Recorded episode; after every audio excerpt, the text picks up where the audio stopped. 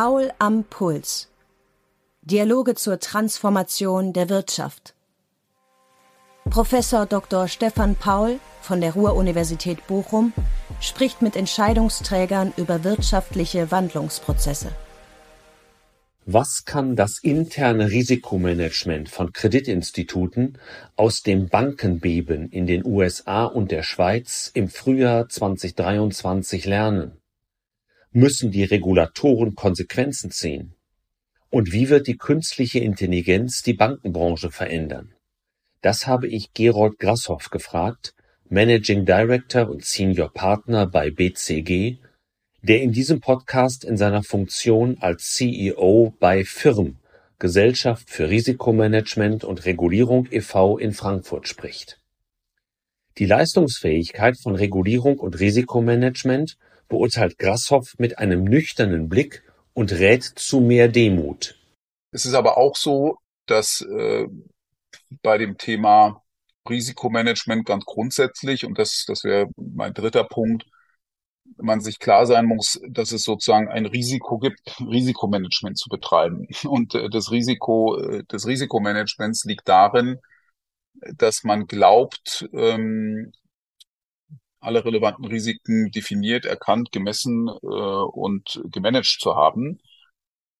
Und dann ähm, sich äh, sozusagen in einen Bereich der Scheingenauigkeit bewegt, ähm, wo man sehr genau Kennzahlen misst, ähm, Pläne verfeinert, äh, ohne äh, das Ganze auch wieder in Frage zu stellen, mit, äh, mit einem Blick auf äh, die aktuellen Ereignisse, auf Veränderungen, auf Strukturbrüche und letztendlich ähm, äh, Szenarien, äh, die möglich sind, außer aus dem Blick lässt. Da ist das sinnvollste Instrumentarium sicherlich ähm, die Sensitivitätsanalyse, Szenarioanalyse äh, und auch der Stresstest, der letztendlich auf diesen Überlegungen beruht.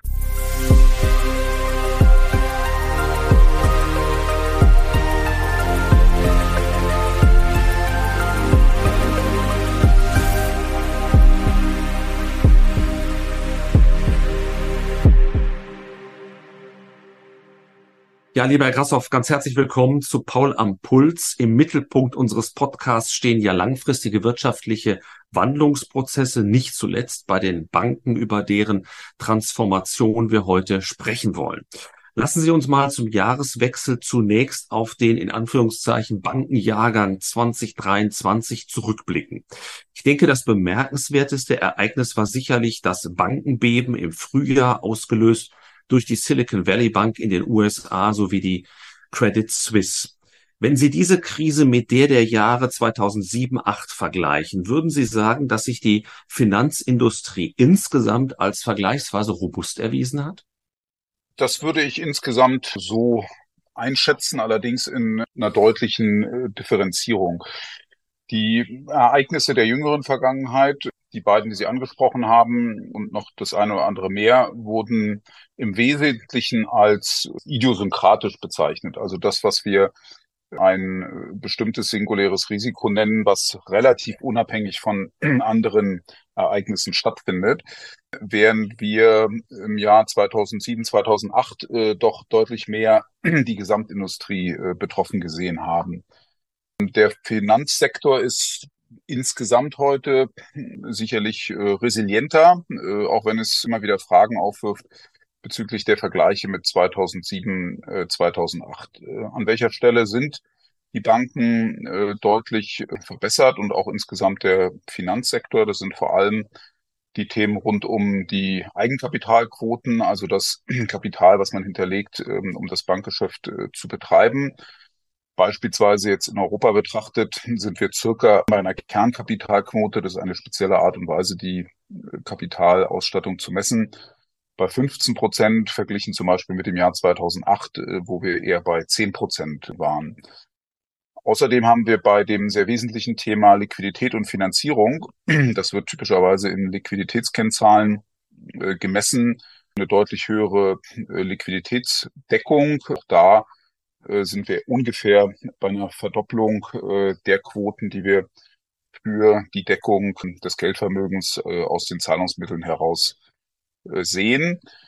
Vielleicht noch wichtiger als äh, die Kapital- und Liquidität, Refinanzierungsquoten ist allerdings der Punkt, dass doch erheblich aus der Finanzkrise 2007, 2008 genau gelernt wurde. Wir haben deutlich äh, weiterentwickelte Methoden rund um das, was wir vor allem Stresstest nennen, Szenariomodelle, Sensitivitäten, also sich ein Bild zu machen, wie die Situation der Finanzindustrie in Summe und einzelner äh, Banken unter bestimmten Annahmen sich in Zukunft entwickelt werden und insbesondere wenn äh, bestimmte Faktoren äh, gestresst werden. Wir sind auch bei den Modellen, auch bei der Portfoliosteuerung deutlich weiter und die Aufsichtsbehörden ähm, haben natürlich deutlich äh, verstärkt äh, ihre Kontrolle und auch die Transparenz entsprechend erhöht, so dass ich summa summarum sagen würde, die Finanzindustrie, Banken sind deutlich äh, resilienter, deutlich vorbereiteter, mit Krisen umzugehen. Aber natürlich äh, gibt es auch dort immer noch Raum für Verbesserungen. Bevor wir vielleicht darauf kommen, nur mal kurz zwischengeschoben. Wir haben ja bei der Credit Suisse erlebt, dass dann eine Bank doch letztlich wieder zu groß war, als dass man sie fallen lässt. Also Frage dieser ja eigentlich eingerichtete Abwicklungsmechanismus, hat der eigentlich wirklich dann eine Chance, wenn man ihn tatsächlich braucht, nämlich im Fall ganz großer Institute? Was wäre Ihre Einschätzung? Ja, die beiden Banken, die Sie angesprochen haben, die Silicon Valley Bank und auch die Credit Suisse, haben in der Tat sagen wir, sehr unterschiedliche Ursachen für das, was äh, dann äh, letztendlich zur Abwicklung der Banken äh, geführt hat. Bei der Silicon Valley Bank ist ja schon angerissen worden, ist es vor allem sicherlich das Thema Ausstattung der Bilanz, Liquidität, Liquiditätsabflüsse, Abflüsse von Einlagen gewesen, was letztendlich ausgelöst wurde, sage ich mal, durch ein Zinsanstieg, der dann aber natürlich auch für die Wertpapierpositionen bedeutet, dass die neu bewertet werden müssen, in dem Fall abgeschrieben werden müssen, was wiederum dann einen Verkauf äh, nach sich gezogen hat mit erheblichen Verlust, was dann wiederum ähm, entsprechend dazu geführt hat, dass bestimmte Einlagen noch schneller abgeflossen sind. Äh, da sind aber auch andere Faktoren im Vorfeld äh, relevant gewesen, die bereits zu einer äh, zu einem gewissen Vertrauen, äh, bestimmten Vertrauenskrise äh, geführt haben. Die Situation in der in der Credit Suisse äh, war eine ganz andere dahingehend, dass wir schon einen langen Aufbau von verschiedenen Faktoren im Compliance-Bereich gesehen haben, wo äh, ja die Risikosysteme, insbesondere in dem, was wir Non-Financial Risk nennen, also nicht finanzielle Risiken, deutlich äh, unzureichend waren. Das hat sich dann beschleunigt äh, durch die Ereignisse, die bekannt sind und dann letztendlich zur, zur Übernahme äh, durch die UBS geführt, weil man in der Zeit, die zur Verfügung stand, aus Aufsichtssicht äh, keine andere Lösung äh, gesehen hat. Insofern hat ganz klar der Abwicklungsmechanismus, der vorgesehen war, nicht funktioniert. Und insofern ist die Frage natürlich berechtigt, äh, wozu diese Abwicklungspläne erreicht, äh, erarbeitet werden, äh, wenn sie dann nicht angewendet werden können. Und das ist sicherlich eine Diskussion, die in den äh, Aufsichtsbehörden auch äh, geführt wird. Dann lass uns vielleicht nochmal ganz kurz zurückkommen zur Silicon Valley Bank. Dort spielte ja auch die Informationsverbreitung über Social Media eine ganz wichtige Rolle. Ähm, das ist für das Risikomanagement der Banken ja relativ neu, dass man sich überlegt, welche Gefahren können daraus resultieren. Glauben Sie, dass die deutschen Banken in Summe auf das, was sich ja da sozusagen an zum Teil Fakten, größtenteils aber auch Gerüchten zusammenbraut, dass die da richtig vorbereitet sind? Wie ich schon darauf hingewiesen habe, sind insgesamt die Banken aus den verschiedenen Faktoren heraus deutlich besser vorbereitet auf das, was wir im Laufe des Jahres 2023 gesehen haben, auf Themen, die möglicherweise sozusagen zu einer Erweiterung von Bankenkrisen führen können. Stichwort Kapitalausstattung, Stichwort Liquiditätsausstattung. Aber auch äh, die Themen, wie angesprochen, zum Thema Stresstesting, zur Portfolioanalyse etc. pp. Auch beim Management von den sogenannten Non-Financial Risk, also den Compliance-Risiken, rund um Geldwäscheprävention, Sanktionsumgehungsvermeidung, Falschberatung etc. pp. sehen wir doch eine Situation, wo die Banken deutlich robuster aufgestellt sind und andere Methoden zur Verfügung haben, mit diesen Krisen umzugehen. Typischerweise sind solche Dinge, wie wir bei Silicon Valley Bank oder auch Credit Suisse gesehen haben, die Folge bestimmter Events, in dem Fall Zinsanstieg und äh, dann auch Stichwort Social Media, eine sehr schnelle Verbreitung von an der Stelle dann Liquiditätsproblemen, Investitionsproblemen oder Compliance-Problemen, die auf ähm, eine Finanzinstitution treffen, die bereits im Vorfeld äh, deutliche Schwachstellen hat erkennen lassen. Falle der Silicon Valley Bank sind bestimmte Teile des Risikomanagements nicht besetzt gewesen. Es gab bestimmte äh, Auflagen der Regulatoren, die nicht umgesetzt wurden.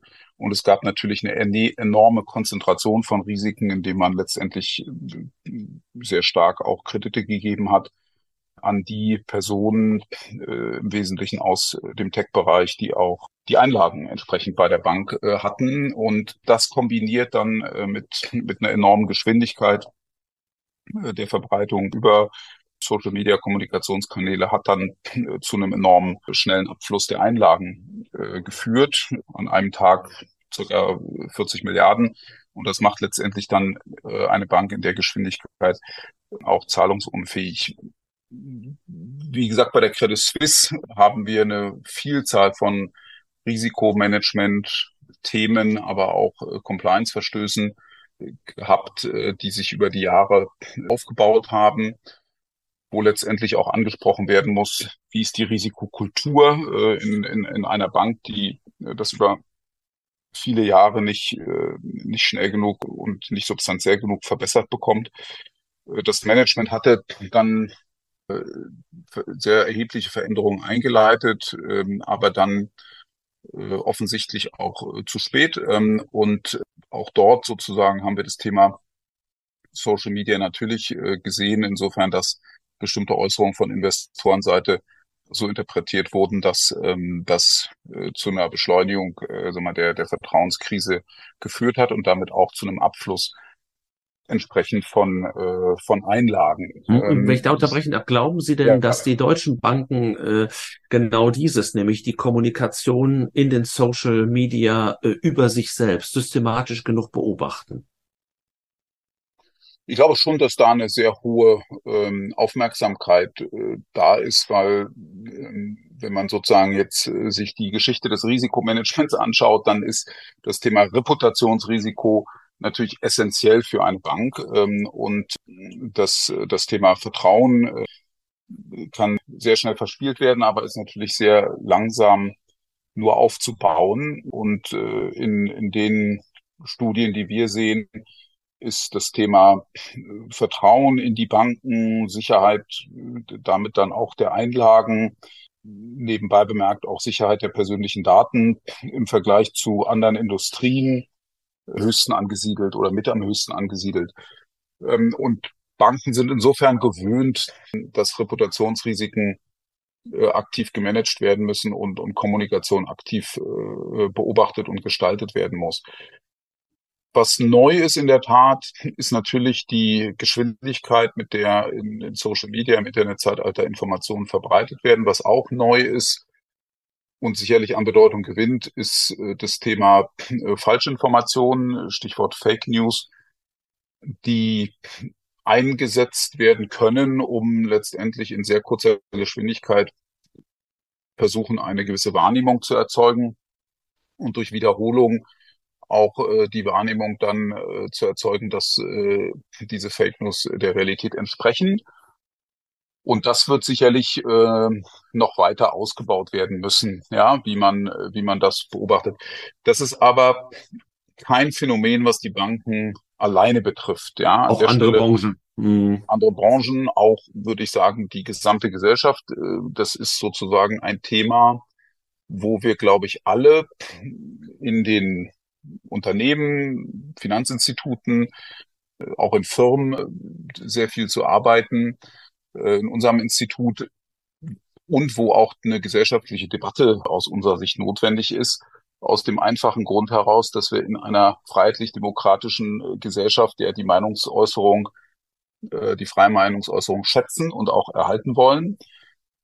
Aber die Mechanismen, wie aus einer geäußerten Meinung, im Extremfall dann einer manipulierten äh, Meinung, also Fake News, dann eine Debatte entsteht und sich eine gewisse Mehrheitsmeinung bildet und welche Konsequenzen dann diese wahrgenommene Mehrheitsmeinung hat für demokratische Prozesse, aber auch für Unternehmensentscheidungen. Das erfordert äh, aus unserer Sicht eine gesellschaftliche Debatte. Ähm, welche Mechanismen hat man äh, vielleicht auch zu entwickeln, um damit umzugehen, weil wir sonst natürlich den Themen äh, hinterherlaufen. Also ich kann vielleicht aus dem Bankenbereich sagen, wir haben ja auch im Handelsumfeld, Aktien, Anleihenhandel, immer wieder das Thema, dass bei einer bestimmten Informationsdichte und einer bestimmten angenommenen ähm, Relevanz und Höhe des Impacts aus so einer Information wir den Handel aussetzen. Und das liegt natürlich daran, dass man dann bestimmte Mechanismen durchbricht, die sich eher in der Psychologie oder in Zwängen abspielen. Und äh, das mag als Analogie herhalten, um zu fragen, wie viel Zeit brauchen wir eigentlich, äh, um sinnvoll Informationen so zu verarbeiten, dass wir dann auch die Fakten verstanden haben, die Handlungsoptionen verstanden haben und sozusagen eine informierte Entscheidung in unserem Handeln treffen können.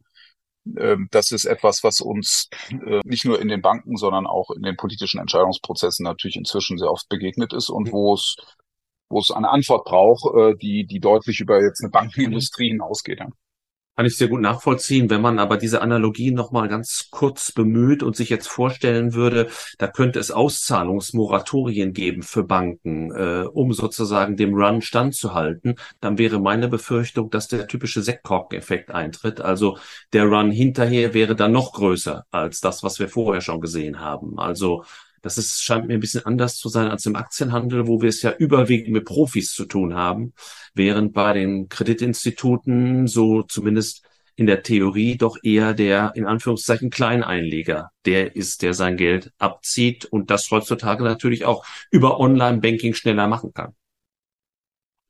Ja, natürlich. Also das Beispiel war jetzt auch nicht darauf bezogen, direkt sozusagen den Aktienhandel mit einem eventuellen möglichen Bankrun, der dann im Internetzeitalter eben eher der Banksprint ist, äh, zu vergleichen, sondern das Beispiel war darauf bezogen, dass wir in anderen Bereichen sehen, dass wenn eine Informationsverarbeitung erstmal stattfinden muss äh, auf Wahrheitsgehalt, mögliche Handlungsoptionen, und dafür Zeit nötig ist, dass man sich diese Zeit eben auch gibt. Ja, ähm, und das wird äh, uns, denke ich, beim Thema Social Media, insbesondere Fake News, gesteigert sicherlich nochmal durch Möglichkeiten von äh, der künstlichen Intelligenz KI beschäftigen, weil wir darauf, weil wir darüber weder eine Debatte geführt haben, noch eine Antwort bisher äh, formuliert haben.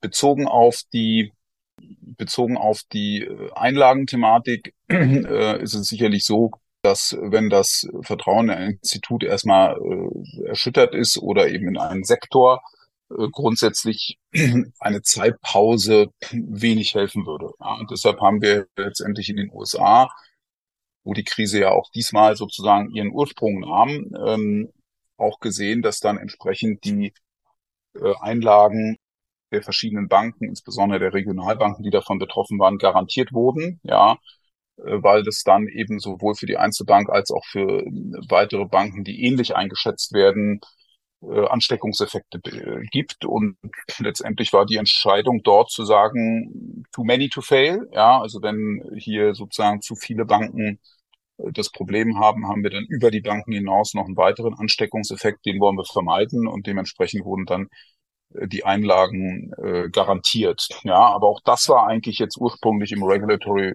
Rulebook nicht vorgesehen. Ja. Genau, und wenn wir schon beim Regulator sind, da würde mich noch Ihre Einschätzung interessieren. Wir haben ja, Sie haben es selbst angedeutet, bei der Credit Suisse gesehen, dass es doch ganz erhebliche Defizite gab im Bereich der Governance, die sich über Jahre schon aufgebaut haben. Andererseits hat äh, die Credit Suisse ja so diese klassischen Liquiditätskennzahlen bis zuletzt praktisch äh, eingehalten. Deswegen fragt man sich, ähm, ist Regulierung ähm, nur auf die Kennzahlen bezogen? Eigentlich richtig oder müssen wir nicht das noch stärker ausbauen, was wir ja in der zweiten Basler Säule angesiedelt haben, nämlich genau den Einblick und die äh, Kontrolle, die Einschätzung von Regulatoren, was das Geschäftsmodell einerseits, aber vor allen Dingen auch die Governance andererseits angeht. Das ist formal ja aufgegleist, aber die Frage ist, wie gründlich und wie zutreffend und sachgerecht hat der Regulator hier bisher Einblicke? Ja, ich glaube, da sind drei Punkte sozusagen äh, erwähnenswert. Das eine ist, dass man feststellen muss, dass ganz grundsätzlich erstmal die Regulierung deutliche Fortschritte dahingehend gemacht hat, dass sowohl bezüglich der Kennzahlen, Sie hatten jetzt Liquiditätskennzahlen angesprochen, aber auch Eigenkapitalkennzahlen, andere Kennzahlen sicherlich sinnvoll sind, um, um Geschäftsaktivität äh, einschätzen zu können und äh, finanzielle Stabilität überwachen zu können. Es gibt aber auch andere regulatorische Instrumente, sei es Stresstest, sei es äh, bestimmte äh, Prüfungen vor Ort, ähm, die, die dem Regulator zur Verfügung stehen und die grundsätzlich sozusagen ähm, eine effektive und, und effiziente Aufsicht ermöglichen. Das ist äh, auch gut so und stellt sicherlich erstmal einen erheblichen Fortschritt dar. Ähm, der, der zweite Punkt ist sicherlich, dass Regulatoren ähm, sich fragen müssen, wie effektiv ist Regulierung. Der Reflex zu sagen, wir müssen jetzt äh, mehr und anders regulieren, äh, ist sicherlich kein äh, sinnvoller Reflex, sondern man muss sich ähm, wirklich sehr gut äh, fragen, auf welches Ziel äh, zielt man ab, was hat äh, funktioniert, was hat nicht funktioniert. Und da ist es sicherlich so, ähm, dass einige Dinge ins Auge springen, die, die eine gewisse Offensichtlichkeit haben. Das eine ist natürlich das Thema Abwicklungsplanung, wie realistisch sind diese Szenarien und wie realistisch sind dann auch die Pläne, äh, so eine Abwicklung durchzuführen. Offensichtlich sozusagen hat der Zeitdruck und die Komplexität ja wieder dazu geführt, dass man sie eben nicht angewendet hat. Das heißt, man müsste, wenn dann, äh, diese äh, Pläne überprüfen hinsichtlich der Praktikabilität und auch der Geschwindigkeit. Was auch ins Auge springt, ist, dass wir bestimmte Themen haben, im Finanzsektor, die sich der Transparenz äh, entziehen aktuell und sicherlich auch durchaus relevant sind. Äh, Stichwort das sogenannte Market-Based Finance oder auch früher Shadow Banking genannt. Also es gibt sicherlich bestimmte Sektoren, die äh, außerhalb der Finanzindustrie, Bankenindustrie äh, liegen, die heute reguliert ist äh, und letztendlich äh, intransparent ist und damit natürlich die Frage, ähm, erlaubt ist, welche Effekte ein so schneller und sehr starker Zinsanstieg ähm, dort auslösen. Ähm, es ist aber auch so, dass äh, bei dem Thema Risikomanagement ganz grundsätzlich, und das, das wäre mein dritter Punkt, man sich klar sein muss, dass es sozusagen ein Risiko gibt, Risikomanagement zu betreiben. Und äh, das Risiko äh, des Risikomanagements liegt darin, dass man glaubt, alle relevanten Risiken definiert, erkannt, gemessen äh, und gemanagt zu haben. Und dann ähm, sich sozusagen in einen Bereich der Scheingenauigkeit bewegt, ähm, wo man sehr genau Kennzahlen misst, Pläne verfeinert, äh, ohne das Ganze auch wieder in Frage zu stellen mit, äh, mit einem Blick auf die aktuellen Ereignisse, auf Veränderungen, auf Strukturbrüche und letztendlich ähm, äh, Szenarien, äh, die äh, möglich sind, außer aus dem Blick lässt. Da ist das sinnvollste Instrumentarium sicherlich die Sensitivitätsanalyse, Szenarioanalyse äh, und auch der Stresstest, der letztendlich auf diesen Überlegungen beruht.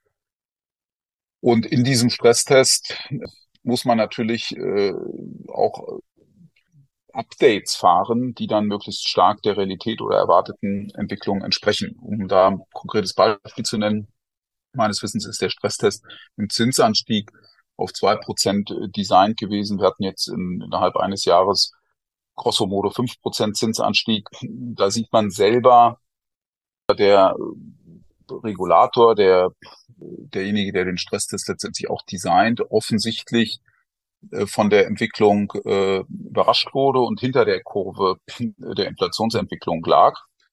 Und das hat ja auch einen guten Grund. Ja, und der Grund liegt darin, dass man eben nach einer langen Phase der Niedrigzins- äh, und fast Nullzinspolitik in die äh, Corona-Zeit mit den entsprechenden Maßnahmen kam. Und wenn wir jetzt auf Deutschland gucken, sind es circa ein Drittel des Bruttosozialprodukts gewesen, in manchen Ländern auch mehr, ähm, an ähm, fiskalpolitischen Maßnahmen in die Wirtschaft gepumpt wurden und dass wir dementsprechend äh, erheblichen Inflationsdruck äh, aufgebaut haben, der dann äh, durch das Thema Lieferketten, auch Energiepreise, zusätzliche äh, Konflikte äh, nochmal äh, verstärkt wurde. Und äh, offensichtlich äh, sind diese Szenarien äh, dann äh, nicht ausreichend beleuchtet worden. Und das ist das eigentliche Instrument, ähm, mit dem man am besten äh, fährt. Das heißt, sich immer sehr klar darüber zu sein, in welcher Ist-Situation befinde ich mich. Finanziell betrachtet wäre es dann die Gewinn- und Verlustrechnung und natürlich die eigene Bilanz. Auf der Basis einen, eine, eine Vorausschau zu machen und die mit entsprechenden Sensitivitäten, aber auch vor allem entsprechenden Szenarien zu hinterlegen und immer wieder diesen Abgleich zu fahren, äh, wie man denn in diesen verschiedenen Szenarien entsprechend äh, reagieren und agieren kann. Ähm, und äh, das ist das, was hier offensichtlich nicht ausreichend gemacht wurde, weil sonst hätte man sicherlich auch ähm, die Simulation eines äh, historisch unbekannten Zinsanstiegs nach Höhe und Geschwindigkeit auf die Einlagen, auf die Wertpapierportfolien, auf die entsprechenden Bewertungen simuliert und wäre keine Überraschung gewesen, dass wir dann zum Teil mit erheblichen Abschreibungen im Wertpapierportfolio und auch mit erheblichen Einlageabflüssen hätten rechnen müssen. Und dass sich das dann kumuliert bei den sogenannten Konzentrationsrisiken, also wenn dann äh, auch noch die gleichen Kunden, an die ich praktisch Kredite vergeben habe, äh, meine Einlagen darstellen und die dann auch noch in dem Sektor sind, im Tech-Sektor, der am meisten betroffen ist von einer schnellen Zinssteigerung, Stichwort Aktienportfolio und, und Bewertung, dann äh, bauen sich natürlich diese, äh, diese Risiken auf. Insofern ist es nicht zwingend mehr oder ähm, neue Regulierung, sondern mehr die Frage nach der Effektivität der Regulierung und nach einem äh, sich bewusst machen, äh, dass äh, eine sehr genaue Detaillierung von Kennzahlen oder Plänen immer in einem Kontext, in einem gewissen Rahmen stattfindet. Und wenn dieser Rahmen sich ändert, Stichwort Strukturveränderung, dann muss ich eben auch ähm, in anderen Szenarien denken können. Sonst äh, bin ich sehr eingeschränkt, äh, zukünftige Entwicklungen, und die sind in der Regel immer etwas anders als das, was wir in der Vergangenheit hatten, äh, auch abbilden zu können. Dann kommen wir, Stichwort zukünftige Entwicklung, nach unserem Rückblick auf den Ausblick 2024. Durch die Zinswende sind ja die Zinsüberschüsse der Banken äh, insgesamt sehr stark gestiegen. Ich glaube aber, hier dürfte das Ende der Fahnenstange zunächst einmal erreicht sein, da man ja auch mit steigenden Refinanzierungskosten rechnet, die wohl nicht in gleichem Maße weitergegeben werden können. Hat oder endet die Sonderkonjunktur sozusagen für Banken jetzt? Zum Thema Zinsanstieg ähm, würde ich vorsichtig sein ähm, vor dem Hintergrund, dass wir zwar eine äh, rückläufige Inflationsrate beobachten können, aber die Kerninflation doch äh, recht beharrlich sich äh, in Teilen zumindest über den angestrebten Zielwerten hält.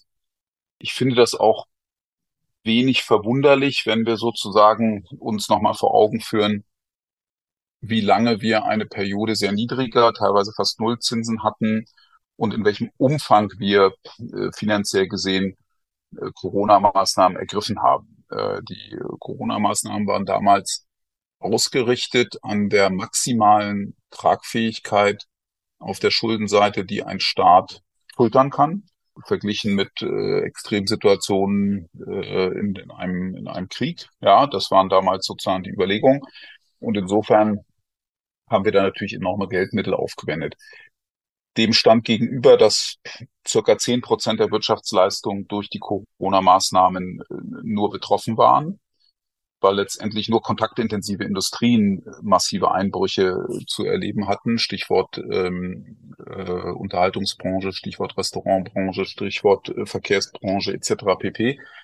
Die sehr, sehr sichtbar sind in der Wahrnehmung, aber ähm, analytisch betrachtet nur zehn Prozent der Wirtschaftsleistung ausmachen und auch sehr schnell kompensiert werden können. Äh, Stichwort Netflix in der Unternehmensbranche, in der Unterhaltungsbranche, Stichwort äh, Food Delivery ähm, im Thema Restaurant etc. pp. So dass wir eine erhebliche Geldmenge in der Volkswirtschaft haben, obwohl der wirtschaftliche Schaden äh, zum Glück äh, überschaubar war. Und insofern äh, ist natürlich äh, auch klar, dass man zumindest damit rechnen muss, dass die Inflation äh, in gewisser Weise anhält und die befürchtete Rezession ist zumindest in der äh, Größenordnung äh, bisher nicht schlagend geworden, äh, so dass äh, es durchaus sein kann, dass wir nicht nur hinter der Inflationskurve waren bei der Zinsanpassung, sondern dass wir noch eine Weile mit diesem Thema äh, zu tun haben werden. Insofern würde ich nicht verfrüht sagen, der Zinsanstieg ist beendet oder äh, eine Zinswende ist äh, wiederum zu erwarten im Sinne von Zinssenkung. Der zweite Punkt ist, dass sicherlich die Einlagenseite äh, bei den Banken, die eine wesentliche Refinanzierungsquelle auch darstellt, in der Regel nicht so schnell reagiert wie die Zinsseite bei der Kreditvergabe. Und wir da zwar Angleichungen sehen, aber doch auch noch sehr zeitversetzt. Und bei Banken, die ein sehr gutes Risikomanagement haben, auch die Möglichkeit besteht, äh, äh, Margen entsprechend weiter äh, auszudehnen, weil die Kreditnachfrage äh, natürlich zumindest in Teilen auch entsprechend da ist und äh, dieser, dieser Margenanstieg auch, Preisanstieg auch genutzt wird und auch die Renditen äh, verbessert. Bezogen auf den deutschen Kontext ist es so, dass wir sowieso einen extrem wettbewerbsintensives Umfeld haben äh, im, im, im deutschen Bankenmarkt. Wir also volkswirtschaftlich gesprochen eine sehr hohe Konsumentenrente haben und eher eine geringe Produzentenrente. Das sieht man auch an den äh, eher vergleichsweise geringen Eigenkapitalverzinsungen, Eigenkapitalrenditen. Die liegen ja, wenn ich das einfügen darf, so etwa äh, so um die fünf Prozent bestenfalls im Schnitt der Kreditwirtschaft. Und das ist deutlich unter dem, was wir im Ausland sehen. Genau, da ist aber die Schlussfolgerung, die man schnell ziehen könnte, dass es sich hier sozusagen um weniger produktive Institute handelt, äh, wäre äh, voreilig. Da muss man halt sehr genau hinschauen, dass sie in anderen europäischen Ländern, aber auch in den USA äh, ganz andere Preisniveaus äh, beobachten können. Und dementsprechend man da sehr sorgfältig schauen muss, wie sozusagen eine volkswirtschaftliche Rente verteilt wird. Und äh, in, in Deutschland ist es eben so, dass die Konsumenten davon erheblich profitieren äh, durch äh, letztendlich ein sehr breites und sehr wettbewerbsintensives ähm, Bankenangebot. Ist es auch nicht so, dass jede Bank an der Börse notiert ist und deshalb äh, sich, sage ich mal, den Eigenkapitalrenditen ähm, zwingend so stellen muss, wie man das vielleicht aus einer Kapitalkostenlogik heraus kennt. Kapitalkosten sind natürlich immer eine kalkulatorische Größe und äh, ein guter Unternehmer ist vielleicht auch ähm, mit deutlich weniger als der kalkulatorischen Kapitalkostenrendite zufrieden, ähm, insbesondere wenn es äh, nachhaltig ist.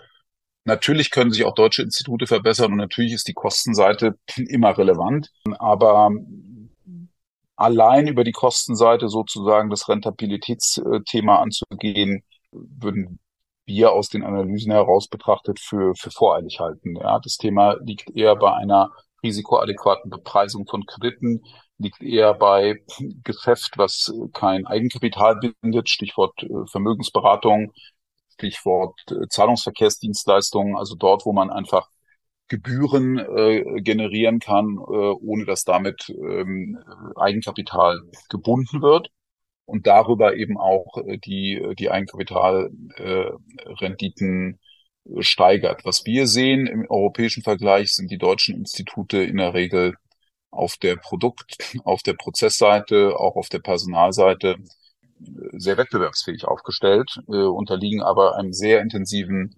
Wettbewerb im Heimatmarkt. Hm.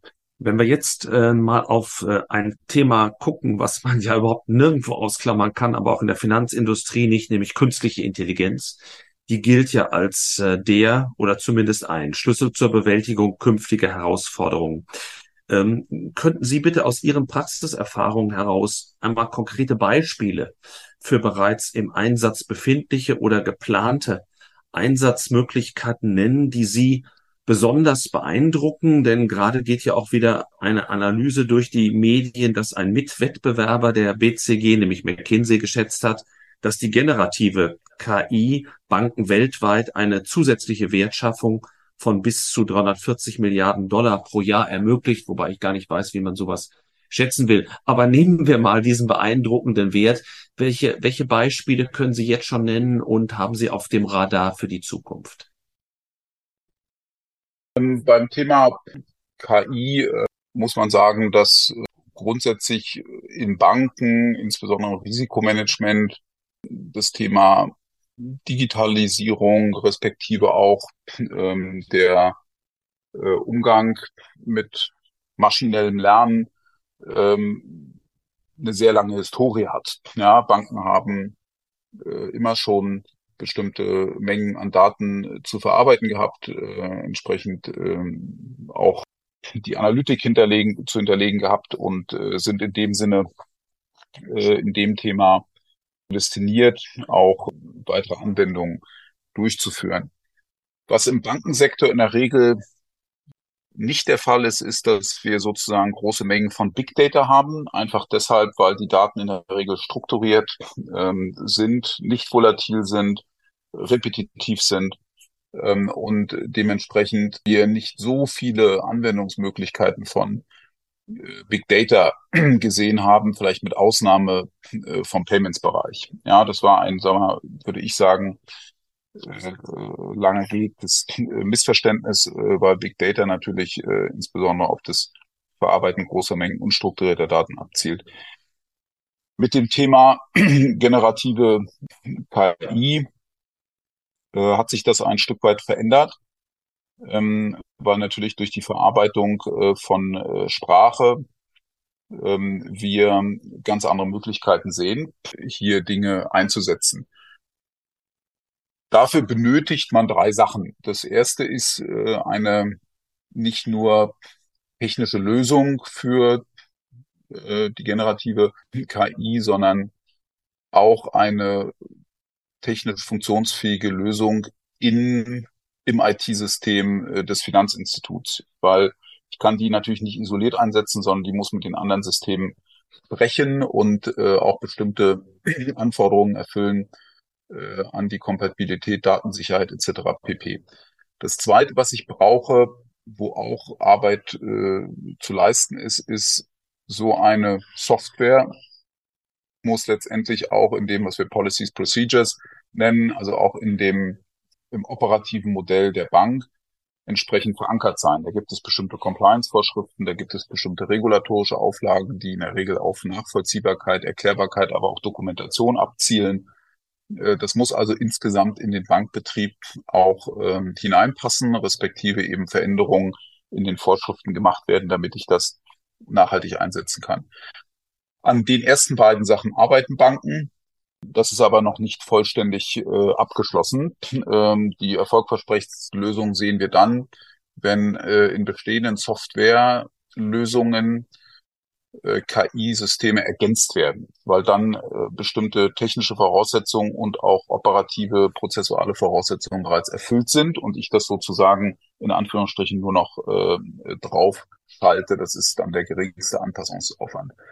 Wenn diese Sachen gegeben sind, ähm, und das haben wir äh, sicherlich ähm, sowohl in den Systemen der Bank schon gesehen, als auch, ähm, sagen wir mal, auf ähm, äh, in isolierten äh, Pilotumgebungen, die dann äh, zum Beispiel auf äh, anderen Rechnern laufen, sind erhebliche Einsatzmöglichkeiten äh, da, die die Produktivität enorm äh, verbessern können. Konkret drei Beispiele sind sicherlich zu sehen äh, in dem ganzen Thema äh, ESG, also Environment Social Governments, wo wir äh, erhebliche Anforderungen von Seiten des Regulators äh, an die Banken haben, das Thema Nachhaltigkeit in den Prozessen der Finanzierung und auch in, in der Bemessung äh, der ESG-Kompatibilität, also der Nachhaltigkeit vorzunehmen, dort äh, Tätigkeiten vorbereiten und erledigen zu lassen, äh, ist ein Einsatzfeld, was äh, auch enormen Aufwand entsprechend dann einsparen kann, um die Menge an Informationen, die ich für so ein sogenanntes ESG-Scoring, also für eine äh, Punktzahl äh, im, im Rahmen von Nachhaltigkeitsprüfungen bezüglich äh, Umwelt, äh, Soziales und äh, Aufsichtsregeln äh, vorzunehmen habe, um das abzubilden. Zweite Anwendungsmöglichkeit ist sicherlich beim ganzen Thema äh, Bekämpfung von äh, Sanktionsumgehen und äh, äh auch im Thema Geldwäscheprävention ähm, als, als drittes Thema werden diese Sachen eingesetzt es ist immer eine sehr wertvolle und sehr schnelle vorbereitende Tätigkeit, die dann aber immer auch ein Freizeichnen durch äh, einen Mitarbeiter äh, benötigt. Ja, sozusagen äh, weniger ein Ersatz als vielmehr ähm, ein Ersatz der vorbereitenden Tätigkeiten. Und der kritische Pfad, wenn ich das so sagen darf, oder der Engpassfaktor ist immer das Trainieren der Software, ähm, das sogenannte Prompting. Also die Software tatsächlich mit den Dingen vertraut zu machen, die spezifisch für diesen Kontext dann eben auch relevant sind. Wenn man das alles ähm, macht, dann sind da in der Tat erhebliche Effizienzen möglich. Und natürlich kann man das auch äh, rechnen, indem man einfache Annahmen trifft, ähm, wie hoch diese Effizienzen sein werden und das dann entsprechend in Kostenreduktionen und das dann eben entsprechend in Gewinnerhöhung respektive Bewertungserhöhung übersetzt. Ja. Ja, setzt aber vielfach an mit dem Stichwort der Kostensenkung bei den internen Prozessen der Banken. Ich frage mich so ein bisschen, inwiefern wird der Kunde, also sowohl der Firmen als auch der Privatkunde, den Einsatz der KI von Banken erleben und kann man neben Kosteneinsparungen auch mehr Erlöse erzielen?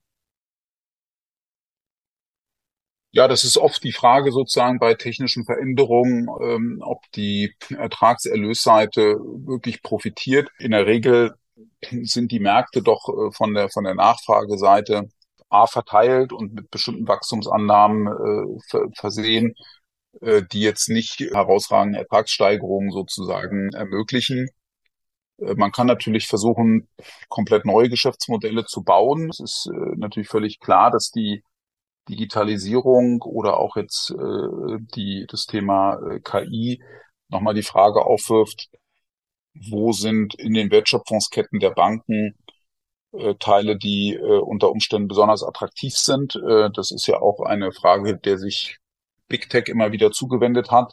Allerdings muss man da auch wiederum einschränkend sagen, dass wenn bestimmte spezifische Teile der Wertschöpfungskette betroffen sind, sei es zum Beispiel Teile von Zahlungsverkehrsprozessen oder sei es äh, Teile von Beratungsprozessen, das durchaus attraktiv sein kann, sich auch darauf zu fokussieren.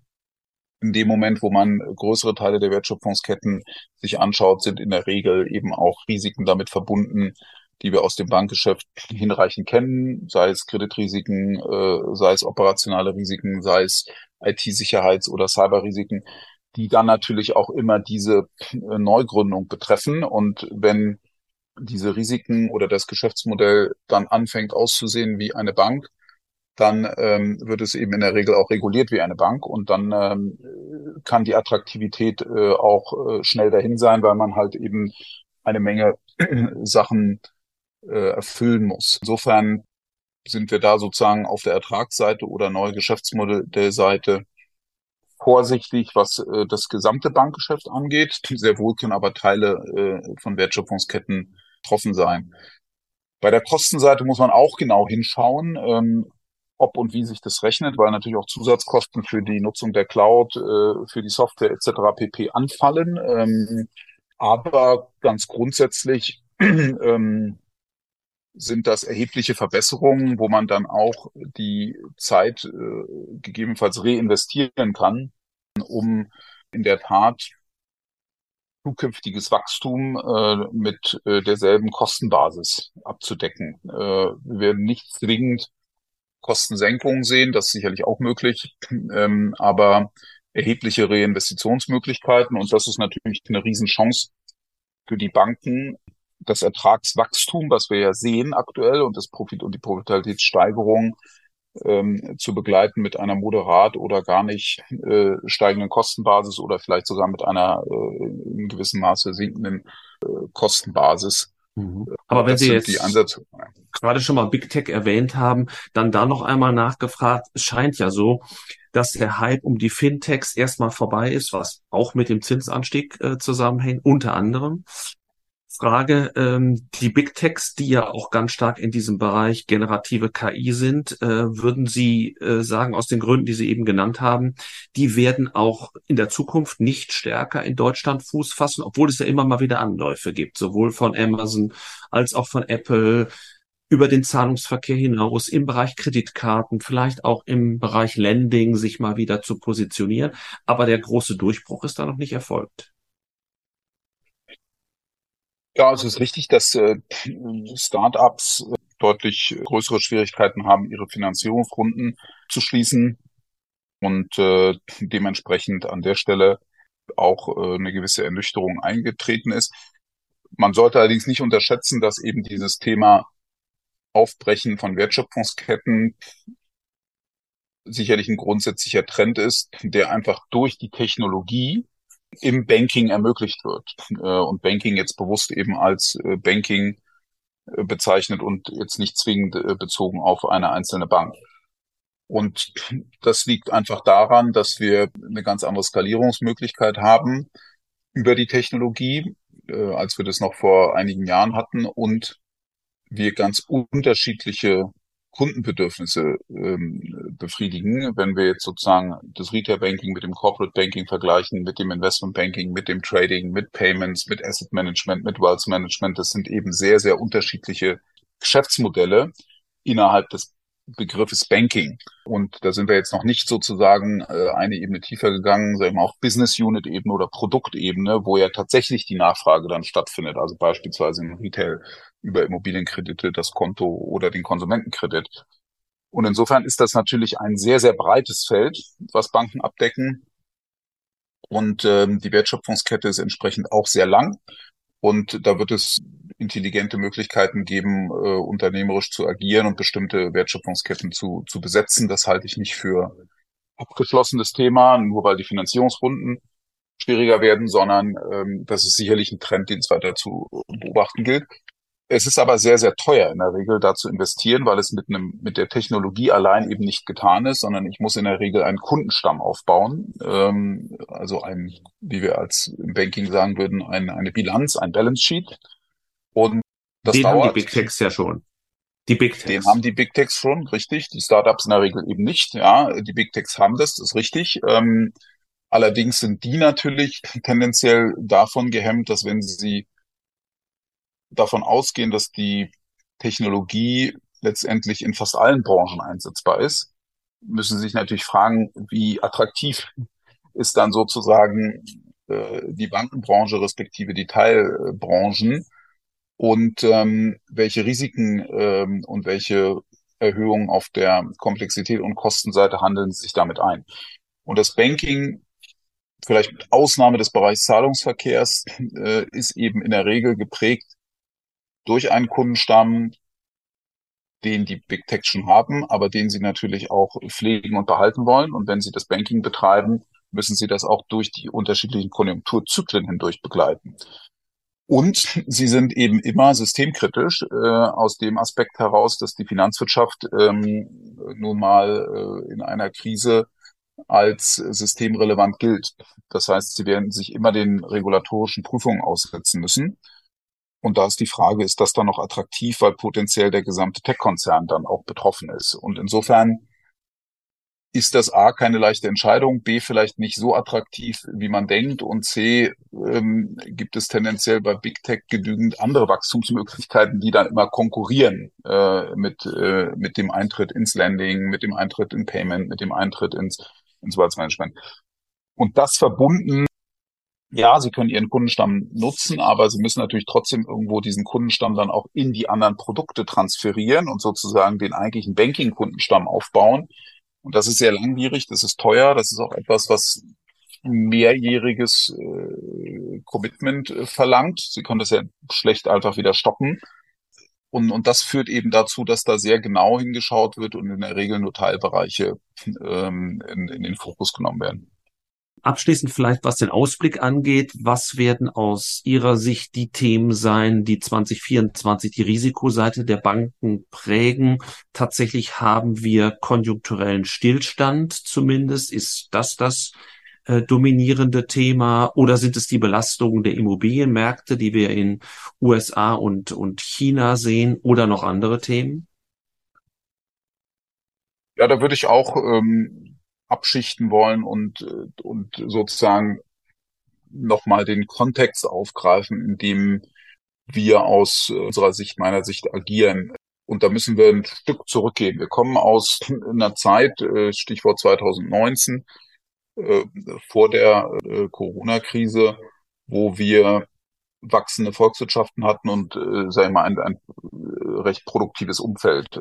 Wie schon ausgeführt, ähm, hatten wir dort eine lange Phase sehr niedriger Zinsen, zusätzlich dann durch die Corona-Maßnahmen ähm, auch äh, entsprechend ähm, die fiskalpolitischen äh, Maßnahmen, die dann äh, zu, zu der erhöhten Geldmenge geführt haben, die wir gesehen haben und in der Folge dann das Auslösen auch einer Inflation verstärkt durch die äh, Lieferkettenengpässe und die Energiepreisthematik durch den äh, Russland-Ukraine-Konflikt. Das betrifft insbesondere Deutschland, weil das Thema Energiepreise ähm, äh, natürlich dann nochmal in besonderem Maße relevant war und relevant ist ähm, aufgrund ähm, äh, der vorherigen Gasimporte und äh, der, der, äh, der Umstellung auf äh, erneuerbare Energien. Und insofern ist jetzt, wenn wir auch erstmal den deutschen Blick einnehmen, eine besonders herausfordernde Situation da. Die Wahrscheinlichkeit, dass wir über lange, über eine relativ lange Periode kein Wachstum äh, in der Volkswirtschaft haben, äh, ist hoch. Wir haben seit 2019 kein äh, Wachstum generiert in Deutschland und stehen damit ziemlich äh, allein da. Und vom Ausblick her gesehen äh, ist es auch nicht klar, dass sich das 2024 oder 2025 signifikant ändert. Und das wäre dann bereits eine fünf bis sechs Jahresperiode ohne Bruttosozialproduktwachstum, was in der Regel zu, äh, zu Herausforderungen führt, ähm, weil dann natürlich das ein oder andere Unternehmen und damit auch das ein oder andere Engagement äh, der Finanzwirtschaft ähm, äh, kritisch sozusagen äh, zu, zu hinterfragen ist. Das ist sicherlich ähm, eine innenpolitische, volkswirtschaftliche Herausforderung, die wir klar sehen müssen, die, die vielleicht äh, vorher nicht so da war. Dazu kommen aber auch erhebliche geopolitische Themen, ähm, die wir in, in, in der Klarheit auch erst seit äh, einiger Zeit beobachten. Äh, da haben wir neben dem Russland-Ukraine-Konflikt äh, das Thema wahrgenommener Systemwettstreit zwischen den USA und China oder von freiheitlich-demokratischen Grundordnungen ähm, äh, versus äh, autokratischen äh, Systemen. Das wird natürlich aktuell verstärkt äh, durch ähm, den äh, Angriff der Hamas auf äh, Israel und die damit zusammenhängenden ähm, Themen, die ja auch immer wieder äh, den äh, Iran in der Diskussion sozusagen äh, erscheinen lassen. Und die möglichen Konsequenzen aus diesen äh, Konflikten müssen durchdacht werden, weil sie natürlich äh, die, die Wirtschaftsaktivitäten ähm, und insgesamt auch äh, die äh, Stabilität betreffen können. Sowohl der Banken, aber natürlich auch dann äh, insbesondere der Kunden der Banken mit einer entsprechenden Rückwirkung äh, auf, äh, auf, die, äh, auf die Banken. Das sehen wir auch schon in deutlich gestiegenen Sanktionsumgehungsprüfungen, Geldwäschepräventionsprüfungen etc. pp. Aber es ist natürlich auch denkbar sozusagen, dass diese Dinge sich auf äh, andere Risiken in den Banken, Stichwort Kreditrisiken für Unternehmen, die zum Beispiel in China sehr stark aktiv sind, äh, sich auswirken könnten. Also das würde ich sagen, ist etwas, was zu durchdenken ist. Wir sehen auch äh, das Thema ESG, vorhin schon angeklungen, mh, sicherlich verstärkt in der Diskussion. äh, unter drei Aspekten. Das eine ist natürlich das Thema ähm, Klimawandel und was äh, kann und muss man tun, um effektiv äh, die Auswirkungen des Klimawandels anzugehen.